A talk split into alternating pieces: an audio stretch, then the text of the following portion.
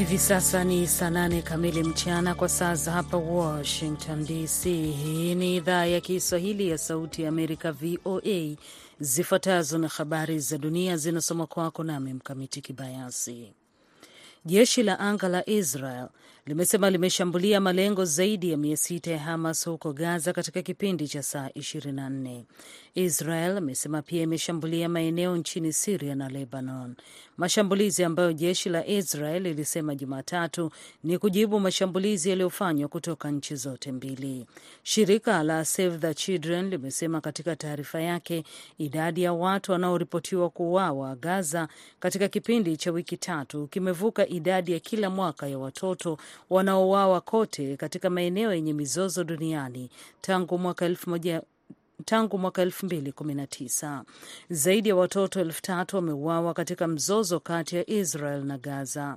Israel imechapisha picha za vifaru vyake katika pwani ya magharibi ya Palestina saa 48 baada ya kuamuru kupanua uvamizi wake wa ardhini kote katika maeneo mashariki mwa mpaka. Hamas imesema imeshambulia vifaru vya Israel kaskazini mwa Gaza kwa makombora na kukejeli taarifa kwamba wanajeshi wa Israel wameingia Gaza. Hakuna ripoti inayoweza kuthibitishwa na vyanzo huru. Rais wa Rusia Vladimir Putin ameitisha mkutano wa maafisa wa ngazi ya juu wa usalama na sheria hii leo, siku moja baada ya kundi la watu kuuvamia uwanja wa ndege katika mkoa wa Dagestan baada ya ndege kutoka Tel Aviv nchini Israel kuwasili huko. Mamia ya watu wenye hasira walikimbilia kwenye njia ya uwanja wa ndege huko Machakala, mji mkuu wa mkoa wenye mkoa wenye Waislamu wengi hapo Jumapili jioni wakiwatafuta abiria wa Israel, kulingana na ripoti za habari za Russia. Wizara ya afya imesema zaidi ya watu mia zaidi ya watu ishirini wamejeruhiwa huku wawili wakiwa katika hali mahututi. Alisema waliojeruhiwa ni pamoja na maafisa wa polisi na raia. Wizara ya mambo ya ndani imesema watu sitini wamekamatwa katika ghasia hizo. Haikubainika wazi kama mashtaka yalifunguliwa dhidi ya yeyote kati yao, lakini kamati ya uchunguzi ya Russia ilisema ilifungua uchunguzi wa uhalifu kwa madai ya kuandaa ghasia za umma. Unaendelea kusikiliza habari za dunia kutoka VOA Swahili hapa Washington DC. Idadi ya wakimbizi wa ndani huko Jamhuri ya Kidemokrasi ya Kongo imefikia milioni 6.9 kutokana na kuongezeka kwa ghasia, Umoja wa Mataifa umesema leo Jumatatu. Mzozo kati ya waasi wa M23 na wanamgambo watiifu kwa serikali ya Jamhuri ya Kidemokrasi ya Kongo umeongezeka katika jimbo la mashariki la Kivu Kaskazini tangu mwanzoni mwa mwezi Oktoba, hasa kaskazini mwa mji mkuu wa jimbo hilo Goma. Shirika la Umoja wa Mataifa linaloshughulikia masuala ya uhamiaji IOM limesema watu wengi ambao wamekimbia makazi yao lakini walibaki ndani ya mipaka ya DRC wanahitaji sana msaada ili kukidhi mahitaji yao ya msingi. IOM inaongeza juhudi zake za kushughulikia mgogoro wenye utata unaoendelea nchini DRC wakati idadi ya wakimbizi wa ndani IDPs ikiongezeka hadi watu milioni 6.9 nchini kote, idadi kubwa zaidi iliyorekodiwa, ilieleza taarifa hiyo. Kwa migogoro inayoendelea na kuongezeka kwa vurugu, DRC inakabiliwa na moja ya migogoro mikubwa ya ndani na ya kibinadamu duniani. Waziri wa mambo ya nje wa India amesema nchi yake itafanya juhudi zote kuhakikisha kuachiliwa huru kwa wanajeshi wanane wa zamani wa jeshi la majini waliohukumiwa kifo na mahakama nchini Qatar wakiripotiwa kufanya ujasusi kwa Israel. Subrahiman Jain Shankar alisema alikutana na familia za raia hao wa India waliokamatwa na kuwaambia serikali inaiangalia kwa makini kesi yao. Vyombo vya habari vya India vinaripoti kuwa maafisa hao wanane, miongoni mwao maafisa wa zamani wa ngazi ya juu, wakiwemo manahodha ambao wakati mmoja walikuwa wanaendesha meli za kivita, walikamatwa mjini Doha mwezi Agosti mwaka 2022. Mwisho wa habari za dunia kutoka hapa Washington. Naitwa Mkamiti Kibayasi. Sekunde chache utakuwa naye Kennes Bwire katika kipindi cha Kwa Undani. Shukran kwa kunisikiliza.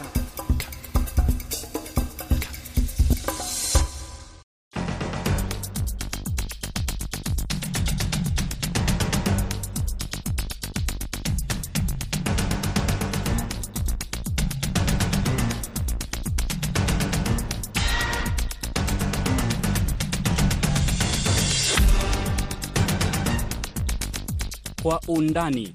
Jeshi la Israeli linaendelea kushambulia Gaza na Ukingo wa Magharibi, huku shinikizo la kusitisha mashambulizi pamoja na kuruhusu misaada kuingia Gaza likiongezeka. Mtaala wa 844 umefikia tamati nchini Kenya. Wanafunzi wa mwisho wa darasa la 8 wanafanya mtihani wa kitaifa wiki hii. Je, mbona Kenya haitaki tena mtaala wa elimu wa 844? Karibu, mimi ni Kenneth Bwire nikiwa hapa Washington DC, Marekani.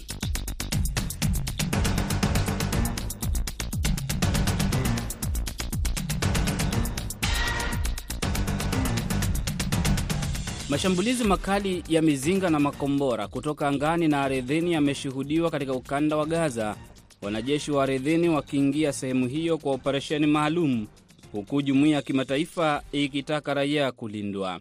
Jeshi la Israeli limesema kwamba limepiga sehemu 600 ambapo wapiganaji wa kundi la Hamas wanaaminika kujificha, vita hivyo vikiingia wiki ya nne.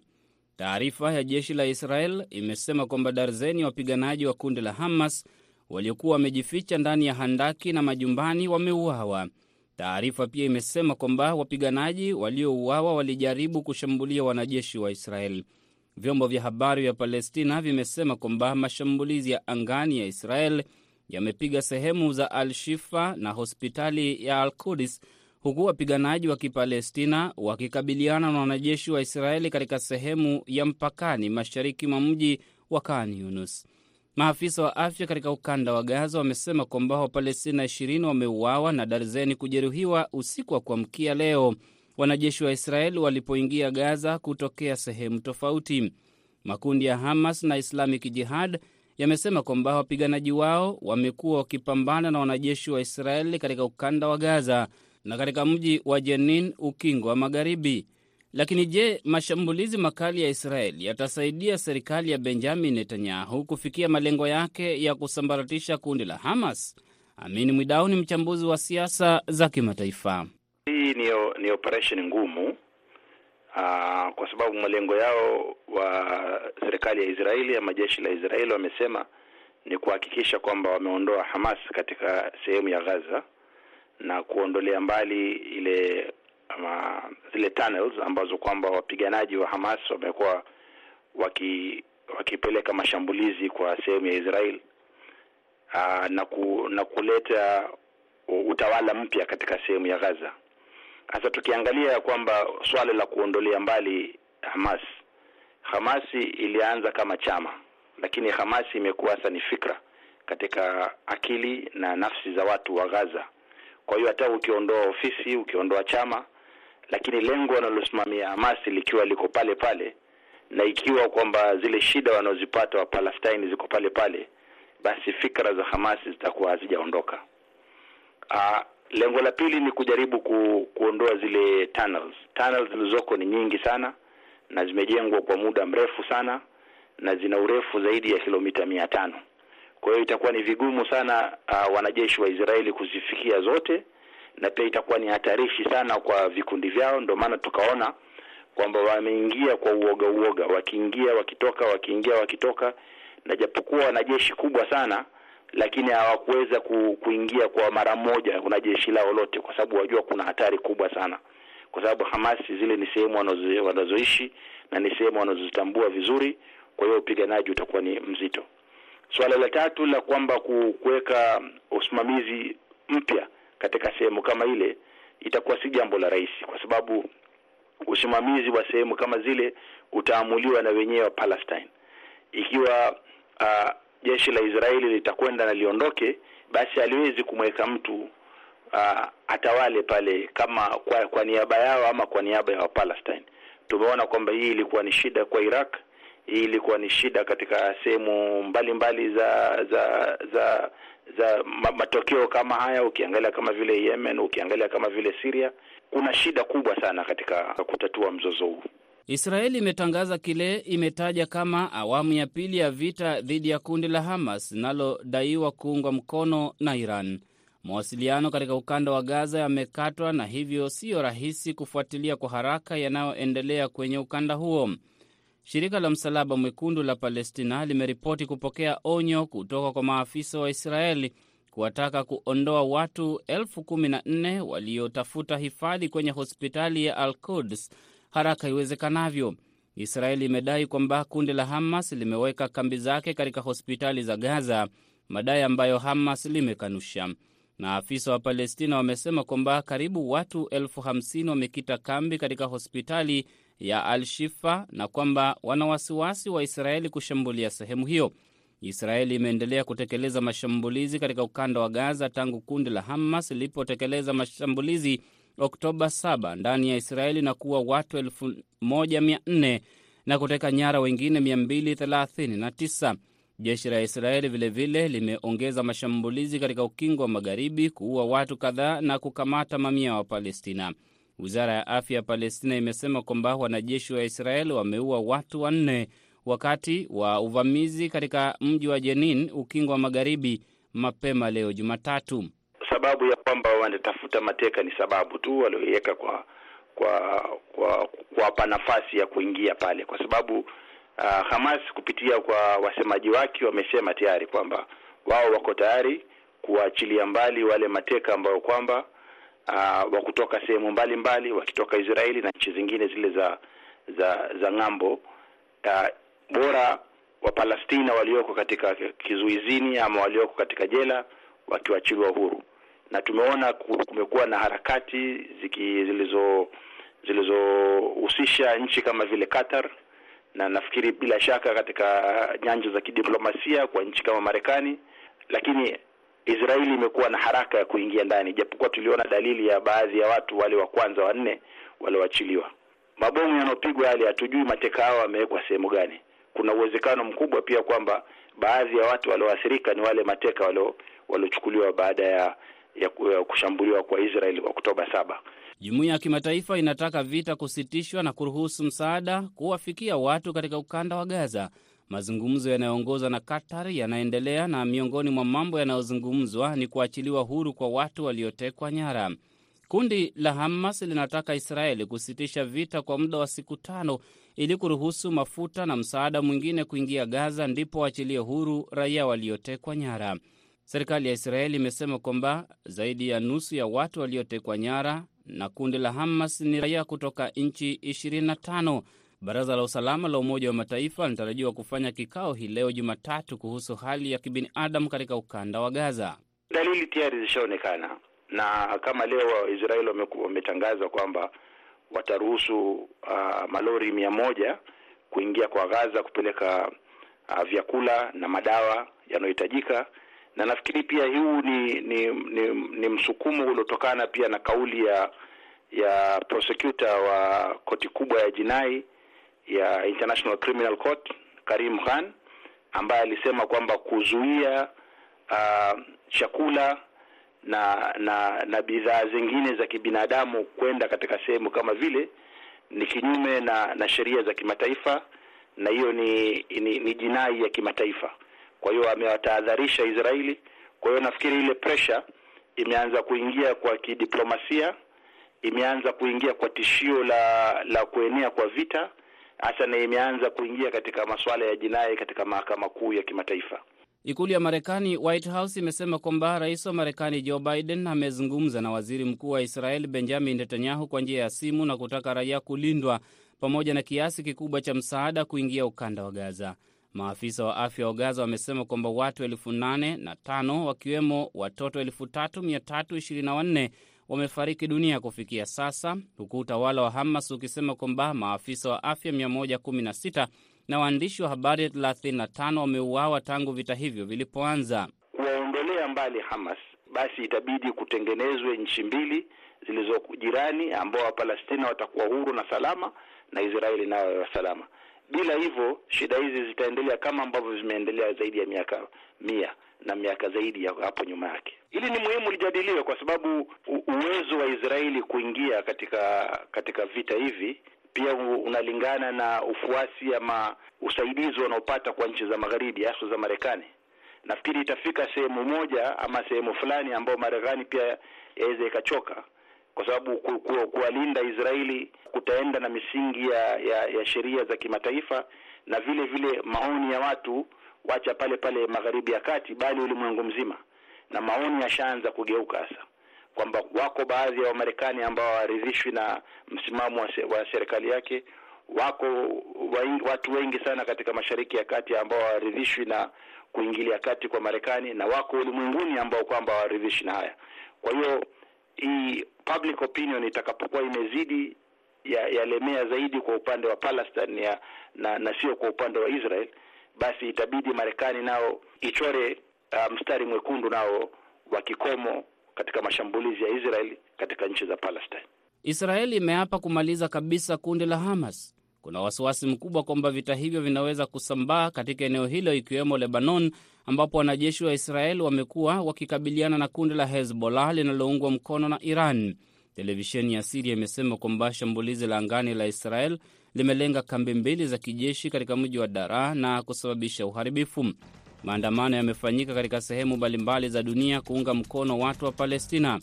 Maafisa wa Rasha wamesema kwamba polisi wake wamelazimika kukabiliana na watu kutoka eneo la Dagestan kunakokaliwa na idadi kubwa ya Waislamu waliovamia uwanja wa ndege kushambulia wasafiri kutoka Israel ndege ilipotua. Watu 60 wamekamatwa. Nakamilisha sehemu ya kwanza ya Kwa Undani. Sehemu ya pili ni baada ya muda mfupi.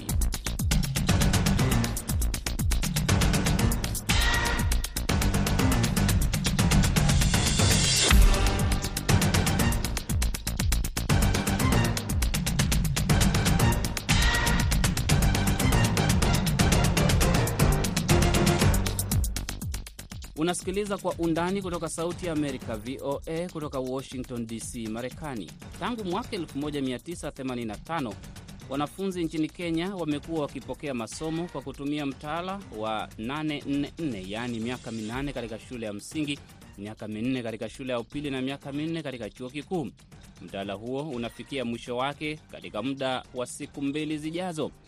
Wanafunzi wa mwisho kufanya mtihani wa darasa la nane wameanza mtihani wa kitaifa na wa mwisho hii leo na wanatarajiwa kumaliza Jumatano, siku rasmi ambapo mtaala huo pia unafikia kikomo katika shule za msingi. Mtaala mpya wa 7423 umeanza kutekelezwa: miaka saba katika shule ya msingi, miaka minne shule ya upili kiwango cha chini, miaka miwili shule ya upili kiwango cha juu, na miaka mitatu katika chuo kikuu. Je, mbona mabadiliko ya mtaala wa elimu Kenya? Hassan Ali ni mwalimu na pia ni mwandishi wa habari nchini Kenya.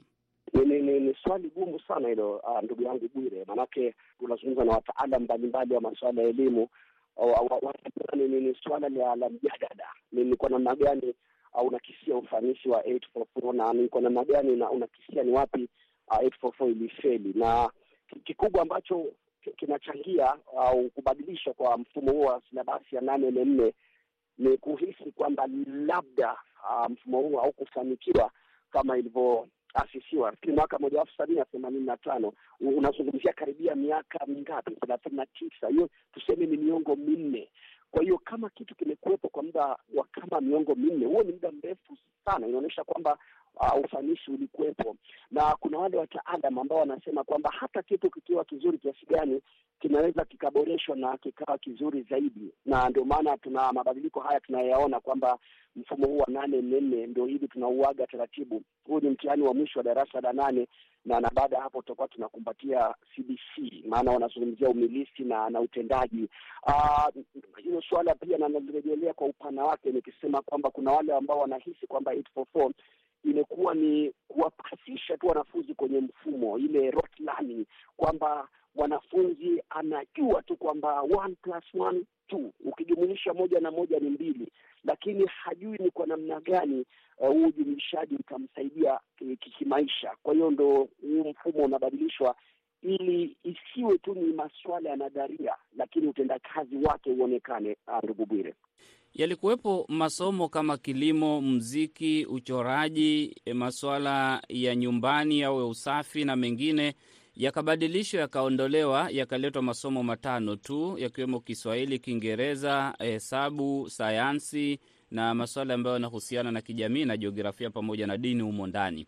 Yamebadilishwa tena kwa mara nyingine. Ni haya mapungufu yalikia yanaonekana, ama baada ya kubadilisha ndio wakakuja wakagundua labda wamefanya makosa, turudi nyuma tulete hii CBC?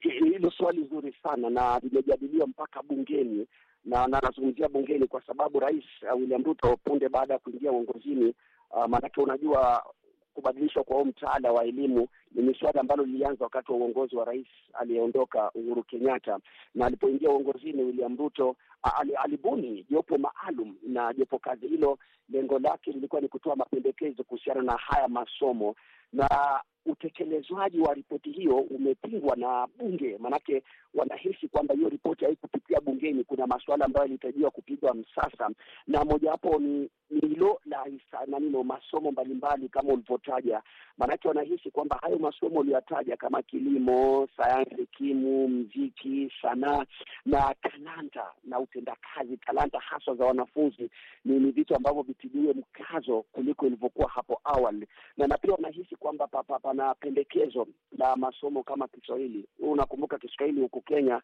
ni somo rasmi na vilevile ni, ni, ni lugha rasmi kuradhi, na ni lugha ya taifa, na kuna baadhi ya watu wanahisi kwamba kwenye jopo kazi hilo ilipendekezwa kwamba wakati uh, wanafanya kutoa gredi zile za masomo basi somo la Kiswahili liwe ni la hiari, kwamba kwa mfano kama ulifanya vizuri hisabati, Kiingereza, Kiswahili na masomo hayo mengine ulioyataja basi isiwe lazima kwamba mtihani wa somo la Kiswahili ujumuishwe kwenye hayo masomo uliyoyafanya. Kwa hiyo bado upigwaji msasa wa CBC unaendelea kwa sasa, na anaweza nikasema ni mjadala ambao utakuwepo hata miezi na miaka ijayo kabla hii CBC haijaanza kufanya kazi rasmi.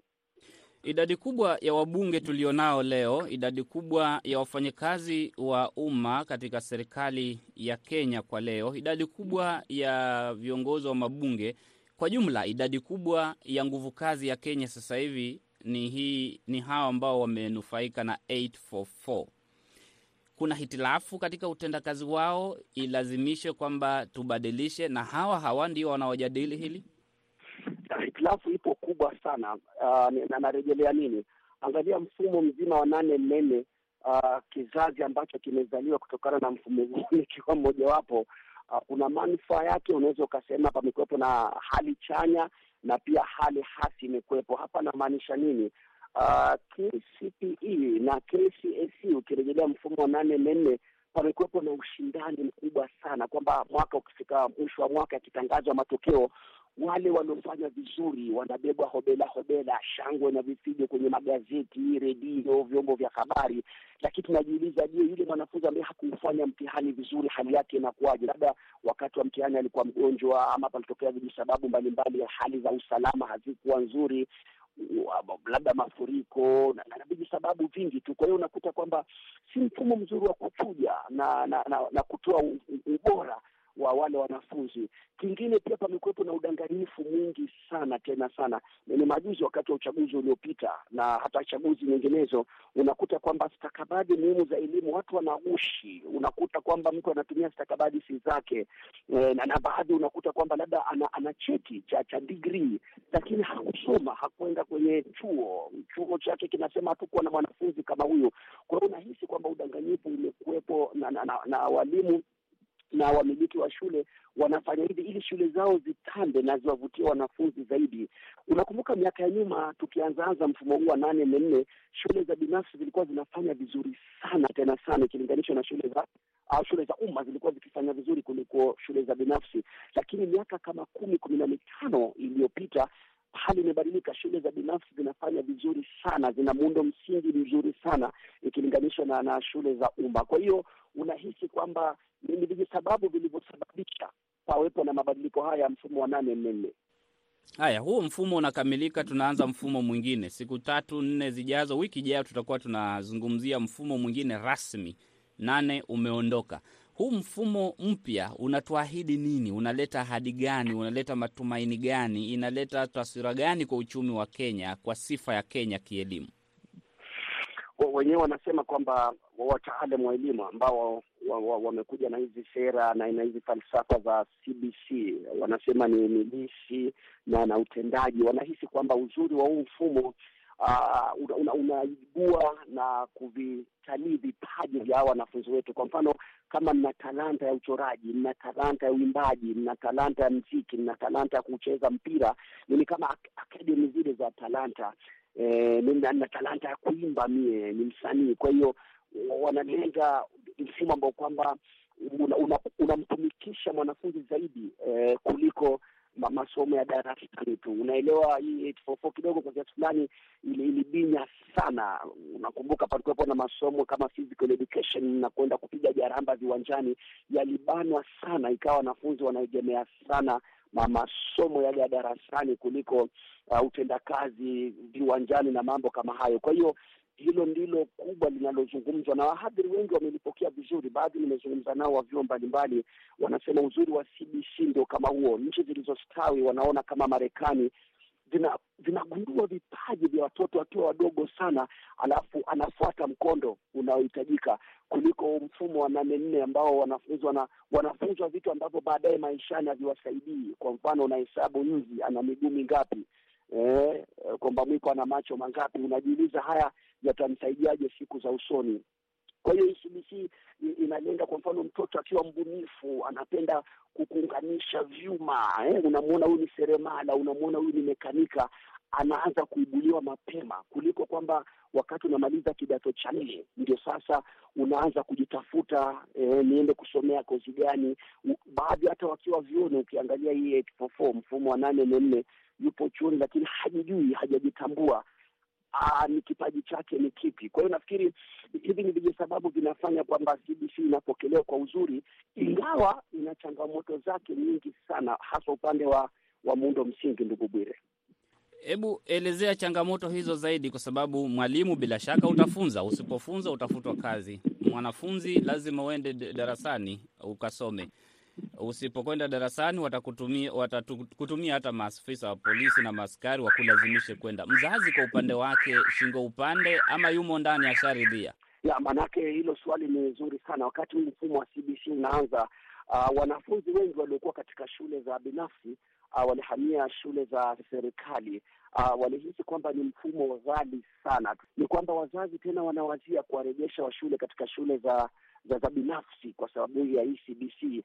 Uh, nikauliza sababu zao, sababu zao zilikuwa kama hizi uh, na ECBC CBC na utendakazi uliopo mkubwa sana unahitaji muundo msingi uh, madarasa, na wanahisi kwamba shule za uh, shule za umma bado hazina madarasa ya kutosha. Uh, hilo la kwanza. Unahitaji maabara eh, zile lebu eh, unahitaji vyumba vya sanaa. Kama ni wanafunzi ambao wanasomea masuala ya mziki, unahitaji chumba ambacho kina ala hizi zana za mziki. Kwa hiyo shule za binafsi zimewekeza pakubwa sana sana sana uh, katika muundo msingi ukilinganisha na, na shule za za, za, za umma.